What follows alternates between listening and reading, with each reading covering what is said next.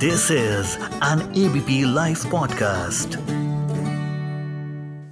तो कल हमने बात की थी कि आखिर बजट क्या है? कहाँ से आया हमारे देश में? बजट बनता कैसे है? बजट से देश चलता कैसे है? कुल मिला के बजट की हिस्ट्री और डेमोग्राफी के बारे में हमने कल बात की थी। और आज समझ लीजिए कि बजट की ज्योग्राफी के बारे में हम बात करने वाले हैं बजट स्पेशल एफआईआई में सिर्फ़ एबीपी लाइव पॉडकास्ट पर। जानेंगे बजट के बिल्डिंग ब्लॉक्स को, जिसको बताने के लिए हमारे साथ में है Vipul Mathur economist and professor from IIM Calcutta एक बार फिर से आपका बहुत बहुत स्वागत है एबीपी लाइव पॉडकास्ट पर sir thank you so much Mansi शुक्रिया बहुत बहुत जी तो आज जो हम बात करने वाले हैं वो यही कि गवर्नमेंट बजट जिसकी हम बात करेंगे कि इन्हें जिन दो हिस्सों में बांटा गया है बजट रिसीट्स और बजट एक्सपेंडिचर बजट के इन कॉम्पोनेंट्स को प्लीज़ अगर आप डिटेल में एक्सप्लेन कर सकें कि ये है क्या। Right so Mansi budget like any other खाता बुक उसमें दो हिस्से होते हैं एक तो होता है कि कितना इनफ्लो आ रहा है कितना इनकम जनरेट हो रही है। और कितना खर्चा हो रहा है जिसको हम एक्सपेंडिचर बोलते हैं तो इनकम जो है या जितने हम उसको बोलते हैं रिसिप्ट कितनी है हमें कितने हम रिसीवेबल्स आ रहे हैं। उसको दो हिस्सों में बांट देते हैं और एक्सपेंडिचर को भी दो हिस्सों में बांट देते हैं और ये दो हिस्से जो है ये समझने बहुत ईजी है। एक हिस्सा होता है रेवेन्यू का जी जो कि रोज़मर्रा के खर्चे आप समझ सकते हैं। और एक होता है कैपिटल का। कैपिटल होता है जिससे आप कैपेसिटी बनाते हैं कोई वन टिकट आइटम जो होता है जो कभी आपने एक बार खर्च किया वो हाँ। कैपिटल होता है। ठीक हाँ। है। इसको और डिटेल में अगर समझें तो रेवेन्यू जैसे अगर आप रेवेन्यू एक्सपेंडिचर की बात करें तो रेवेन्यू एक्सपेंडिचर है जैसे गवर्नमेंट सैलरीज देती है या गवर्नमेंट हॉस्पिटल्स में मेडिसिन खरीदती है। ये हम्म। सब रेवेन्यू एक्सपेंडिचर है गवर्नमेंट के। ओके और कैपिटल एक्सपेंडिचर है जैसे कहीं रोड बनाती है कहीं पे हम्म। डैम बनाती है हम्म। वो सब कैपिटल एक्सपेंडिचर है क्योंकि ये सब एक बार होते हैं खर्चे और इसके बाद जो है इनसे प्रोडक्टिव कैपेसिटी बनती है एक एसेट बनता है ठीक है हम्म। तो जिस चीज़ से कोई एसेट बनता है एसेट वो चीज़ होती है जिससे हम आगे चल के या तो और इनकम कमा पाए उससे या। आगे चल के वो हमारे प्रोडक्शन में हमें जो है हमारी प्रोडक्टिव कैपेसिटी बढ़ाए ठीक है तो ये खर्चे जो होते हैं ये कहलाए जाते हैं कैपिटल एक्सपेंडिचर हम्म। और रेवेन्यू एक्सपेंडिचर हो गए रोज़मर्रा के जो अ, किसी को सैलरी देनी है जैसे डॉक्टर्स को सैलरी देनी है गवर्नमेंट हम्म। हॉस्पिटल्स में मेडिसिन लेनी है हम्म। ये सब हो गया रेवेन्यू एक्सपेंडिचर एक्सपेंडिचर के ये दो हिस्से हो गए हम्म। ऐसे ही जो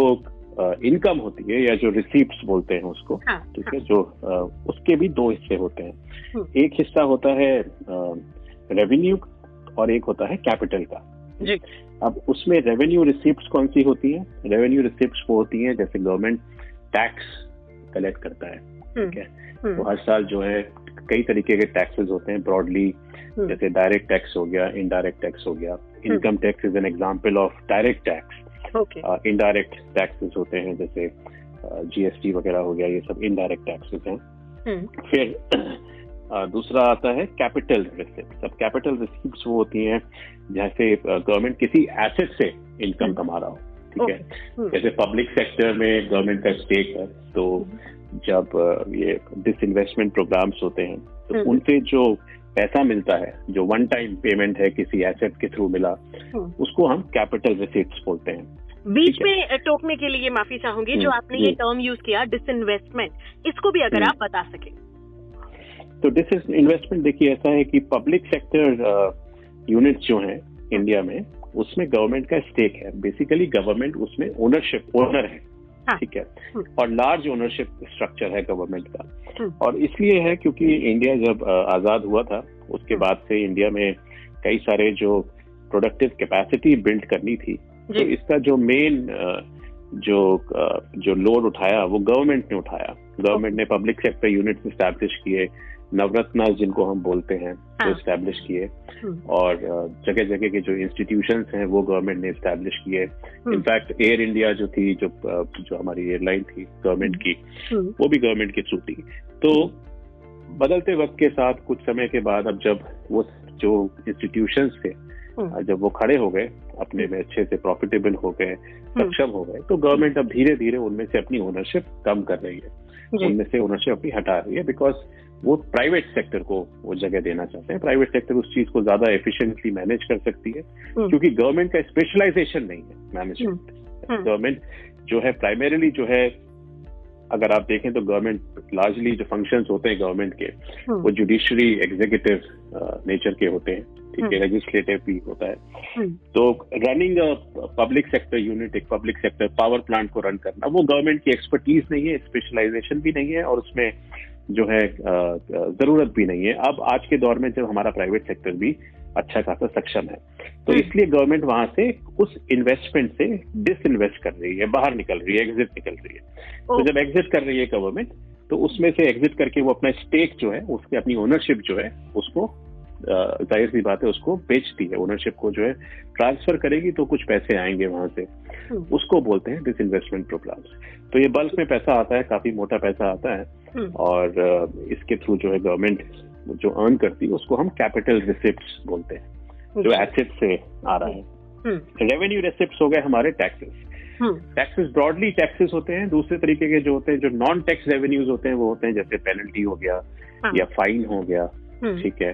इस तरीके के जो जो आती है इनकम वो हो जाती है नॉन टैक्स रेवेन्यूज तो टोटल जब आप ये मिला देते हैं इन दोनों को revenue receipt and capital receipt तो ये बन जाता है total receipt of the government जो टोटल इनफ्लो आ रहा है गवर्नमेंट के पास।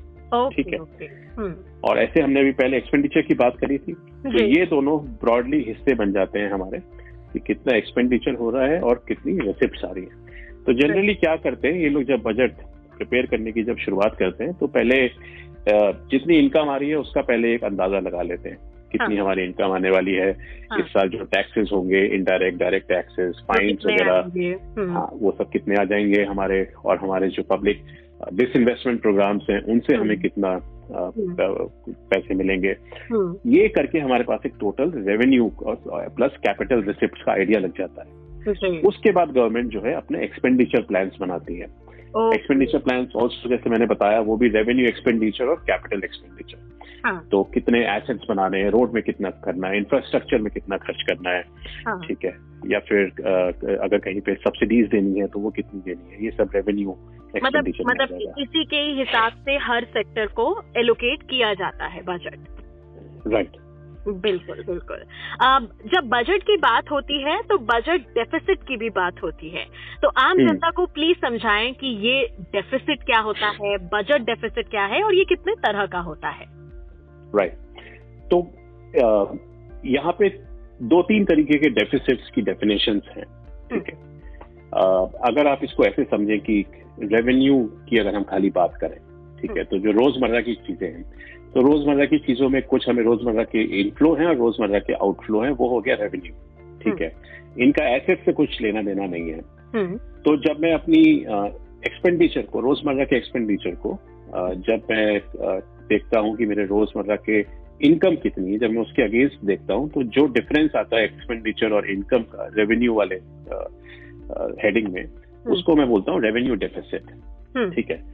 इससे मुझे पता चलता है कि मेरा जो करंट जो रन रेट है जिसपे मेरी गवर्नमेंट चल रही है वो कितना आगे पीछे है मेरा एक्सपेंडिचर हम्म, ठीक है? कितना मैं रोज़मर्रा में ज़्यादा खर्च कर रहा हूँ बजाय इसके कि जितना मेरा रोज़मर्रा में मेरी आमदनी हो रही है उसके हम्म। हिसाब से। ठीक है? हम्म, ये हो गया रेवेन्यू डेफिसिट तो इससे एक आइडिया लग जाता है कि ऑपरेशनली मेरी गवर्नमेंट कितनी एफिशिएंट है। हम्म, ठीक है? या कितना डिसिप्लिन से वो अपना मैनेज कर रही है खर्चा रोजमर्रे का। ठीक है? हम्म, इसके ऊपर होता है एक फ़िज़िकल डेफिसिट हम्म, फ़िज़िकल डेफिसिट एक ब्रॉड टर्म है जिसमें रेवेन्यू प्लस कैपिटल दोनों को लिया जाता है। हाँ। ठीक है। तो इसमें मैं देखता हूँ कि मेरा जो जो एक तो रोज़मर्रा का खर्चा हो गया वो रेवेन्यू एक्सपेंडिचर और एक मेरा हो गया एसेट से जो मेरा जो मेरा खर्चा हुआ जैसे मैंने इंफ्रास्ट्रक्चर कहीं पे डेवलपमेंट प्रोजेक्ट्स बनाए कहीं पे रोड्स बनाई मैंने डैम्स बनाए। हम्म, इस तरीके के जो मेरे खर्चे हैं जिनसे मुझे ऑफ़ कोर्स मेरी प्रोडक्टिव कैपेसिटी बढ़ेगी जब। मैं इन दोनों को ऐड करता हूँ तो मेरा टोटल एक्सपेंडिचर आ गया है ठीक है। हम्म, अब इसको मैं देखता हूँ अगेंस्ट मेरा टोटल खर्चा कितना टोटल इनकम कितनी है। टोटल इनकम में अब आ गया एक तो वही रोज़मर्रा की जो इनकम है मेरी टैक्सेस के थ्रू फाइन्स के थ्रू प्लस कैपिटल इनकम वो जैसे मैंने बताया आपको डिस इन्वेस्टमेंट प्रोग्राम्स कभी हुए किसी साल में हम्म, पीएसयू में से एग्जिट करा या कुछ करा। आ, वो सब चीज़ें जो है इसमें जब जोड़ी तो मेरा एक टोटल मेरा पास रेवेन्यू आ गया। टोटल हम्म। मेरी रेसिप्ट कितनी आ गई वो आ गया। इन दोनों को जब सब्ट्रैक्ट करते हैं तो ये हो जाता है फ़िज़िकल डेफिसिट ये ब्रॉडली नंबर जो है ये बताता है कि गवर्नमेंट इफेक्टिवली कितना पैसे पीछे है अपने इनकम से। उसका एक्सपेंडिचर जो है कितना ज़्यादा है अपनी इनकम से। जी। ठीक है? हम्म। ये फ़िज़िकल डेफिसिट होता है। तो ये जो पैसा है जैसे मान लीजिए कि मेरा रोज़मर्रा का खर्चा है चालीस रुपए कैपिटल पे मेरा खर्चा हो गया करीब साठ रुपए तो हम्म, मेरा टोटल खर्चा हो गया सौ रुपए। ठीक हाँ, है हाँ। रेवेन्यू में मेरा जो है इनकम हुई करीब चालीस तीस रुपए की ठीक है? तीस हम्म। रुपए मान लीजिए। और मेरा टोटल जो कैपिटल में मेरी जो इनकम हुई वो हुई करीब पचास रुपए की। तो टोटल इनकम हो गई मेरी अस्सी की। तो ये सौ का मेरा खर्चा हो गया अस्सी का मेरा जो है इनकम हो गई। टोटल डेफिसिट हुआ बीस रुपए का ये हो गया फ़िज़िकल डेफिसिट ठीक है? तो ये बीस रुपए जो है ये गवर्नमेंट कहाँ से लाती है? इसके लिए गवर्नमेंट करती है बोरो ओके। वो बन जाता है मेरा गवर्नमेंट बोरोइंग्स या फिर गवर्नमेंट डेट जो उसको बोलते हैं। हम्म, ठीक है? हम्म, तो ये एक फ़िज़िकल डेफिसिट हो गया ये रेवेन्यू डेफिसिट हो गया। एक और तरीके का डेफिसिट होता है उसको बोलते हैं प्राइमरी डेफिसिट प्राइमरी हम्म, अब प्राइमरी डेफिसिट ये होता है कि उसमें हम देखते हैं कि ठीक है जो खर, टोटल खर्चा और टोटल इनकम जो है उनका डिफरेंस करके फ़िज़िकल डेफिसिट तो आ गया। हम्म, बट इसमें से कुछ खर्चा जो है मैं कुछ खर्चा मेरे इंटरेस्ट पेमेंट्स भी हो रहे हैं जो मैंने पहले कभी लोन लिया था मेरे से। पहली जो सरकार आई थी हम्म, उन्होंने लोन लिया होगा तो वो अ, मैं आज चुका रहा हूँ अपने गवर्नमेंट बॉन्ड्स के ऊपर जो मेरी इंटरेस्ट सर्विसिंग कॉस्ट है। हम्म, तो अगर मैं उस पैसे को हटा के देखूँ हम्म, तो मुझे थोड़ा आइडिया लगेगा कि वर्तमान की जो गवर्नमेंट है ठीक है ये मतलब कितना इंटरेस्ट पेमेंट्स को अगर हटा दूँ मैं खर्चे से तो फ़िज़िकल डेफिसिट से वो हटा के जब मैं देखता हूँ तो मुझे प्राइमरी डेफिसिट का अंदाज़ा चलता है पता। तो ब्रॉडली इसमें क्या है कि इंडिया में फ़िज़िकल डेफिसिट जो नंबर है वो काफ़ी ट्रैक किया जाता है हाँ। और उससे एक, एक आइडिया लगता है कि कितना परसेंटेज एक्सपेंडिचर जो है ज़्यादा है इनकम से। जनरली ये percentage as a percentage to GDP दी जाती है। हाँ। और जीडीपी uh, में बेसिकली आई थिंक इंडिया का percentage fiscal deficit as a percentage of GDP मोटा मोटा पाँच छह सात परसेंट के आसपास रहता है। Okay. कोरोना के टाइम पे थोड़ा सा बढ़ गया था नौ दस परसेंट के आसपास पहुँच गया था। बट उसको कम करने की कोशिश रहती है। बिल्कुल।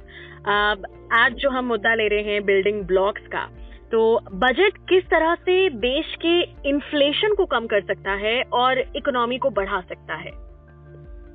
ये बहुत अच्छा सवाल है आपका कि जो गवर्नमेंट का जो ये एक्सपेंडिचर प्लान है और जो जो इनफैक्ट जो बोरिंग प्लान है उससे इन्फ्लेशन और ग्रोथ पे क्या असर पड़ता है हम्म, तो पहले अगर इसको ग्रोथ के हिसाब से समझें तो गवर्नमेंट भी जो है अगर जब खर्चा करती है हम्म। जैसे गवर्नमेंट को अगर डैम बनाना है हम्म। या कोई फ्लाईओवर बनाना है।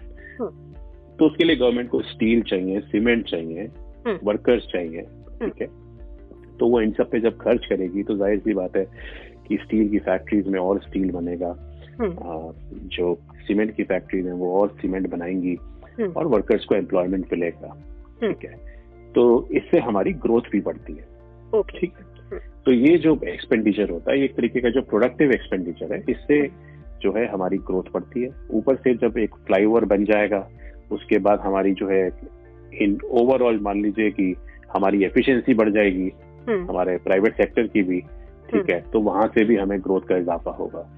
तो वो over the period of time होगा। तो उसके जो नतीजे हैं वो गुजरते हुए वक्त के साथ साथ दिखते हैं। जैसे जैसे हमारे कंट्री का इंफ्रास्ट्रक्चर डेवलप होता जाएगा हम्म, प्रोडक्टिव कैपेसिटी हमारी बढ़ती जाएगी हम्म, हमारी प्रोडक्टिविटी और ज़्यादा बढ़ जाएगी एफिशिएंटली हम लोग काम करेंगे।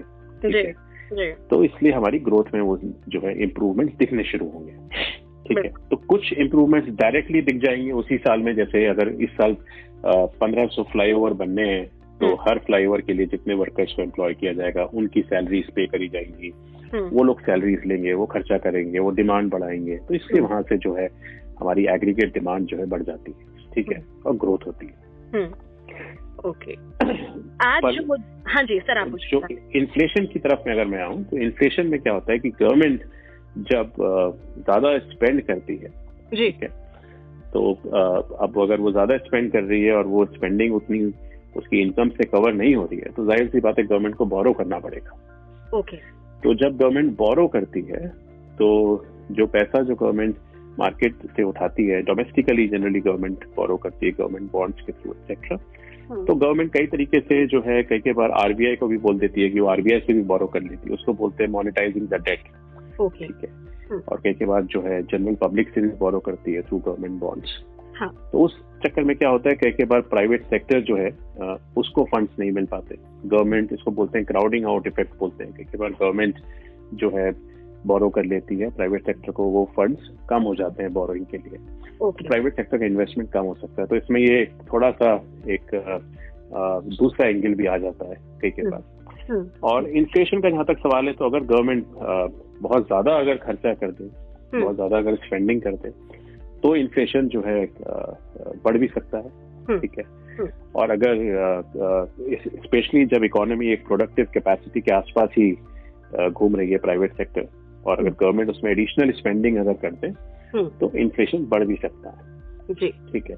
बट अभी इंडिया में क्या है कि वो हालत नहीं है प्रोडक्टिव कैपेसिटी हमारी अभी अभी भी काफ़ी उसमें गुंजाइश है यूज़ होने की। तो गवर्नमेंट जो भी स्पेंडिंग करेगी वो खाली प्रोडक्टिव कैपेसिटी को यूज़ करने में ही काम आता है। जी उसका एकदम से इन्फ्लेशन पर नतीजा नहीं निकलता है। बिल्कुल सर।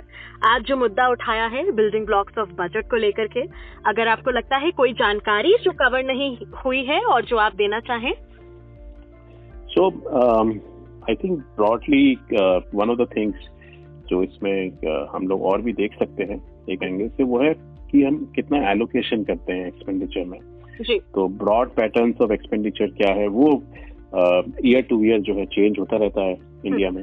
हम्म, तो इंडिया में जैसे हमारे यहाँ पे इंफ्रास्ट्रक्चर कैपेसिटी जो है वो काफ़ी स्ट्रेस रहा है अभी रिसेंटली गवर्नमेंट का वो बिल्डअप करने में। ओके तो वो है कई के बार जैसे rural development and agricultural sector पे थोड़ा स्ट्रेस रहता है। हाँ। ठीक है? हाँ। वो भी काफ़ी रहा है। और इन जनरल जैसे आपने देखा ही होगा इंडिया में काफ़ी रोड ट्रांसपोर्ट एंड हाईवेज पे काफ़ी रैंप अप हुई है स्पेंडिंग बिल्कुल। ठीक है? हम्म। तो वो जो है एक अलग से एक स्ट्रेस एरिया रहा है।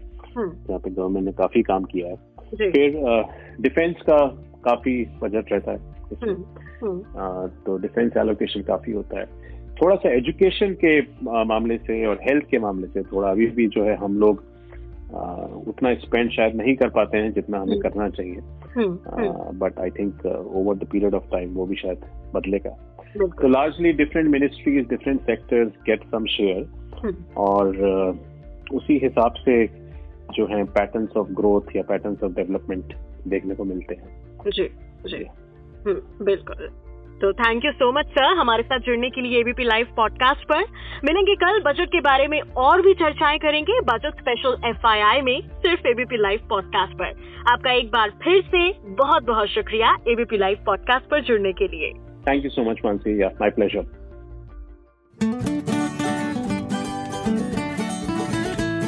This is an ABP Life podcast.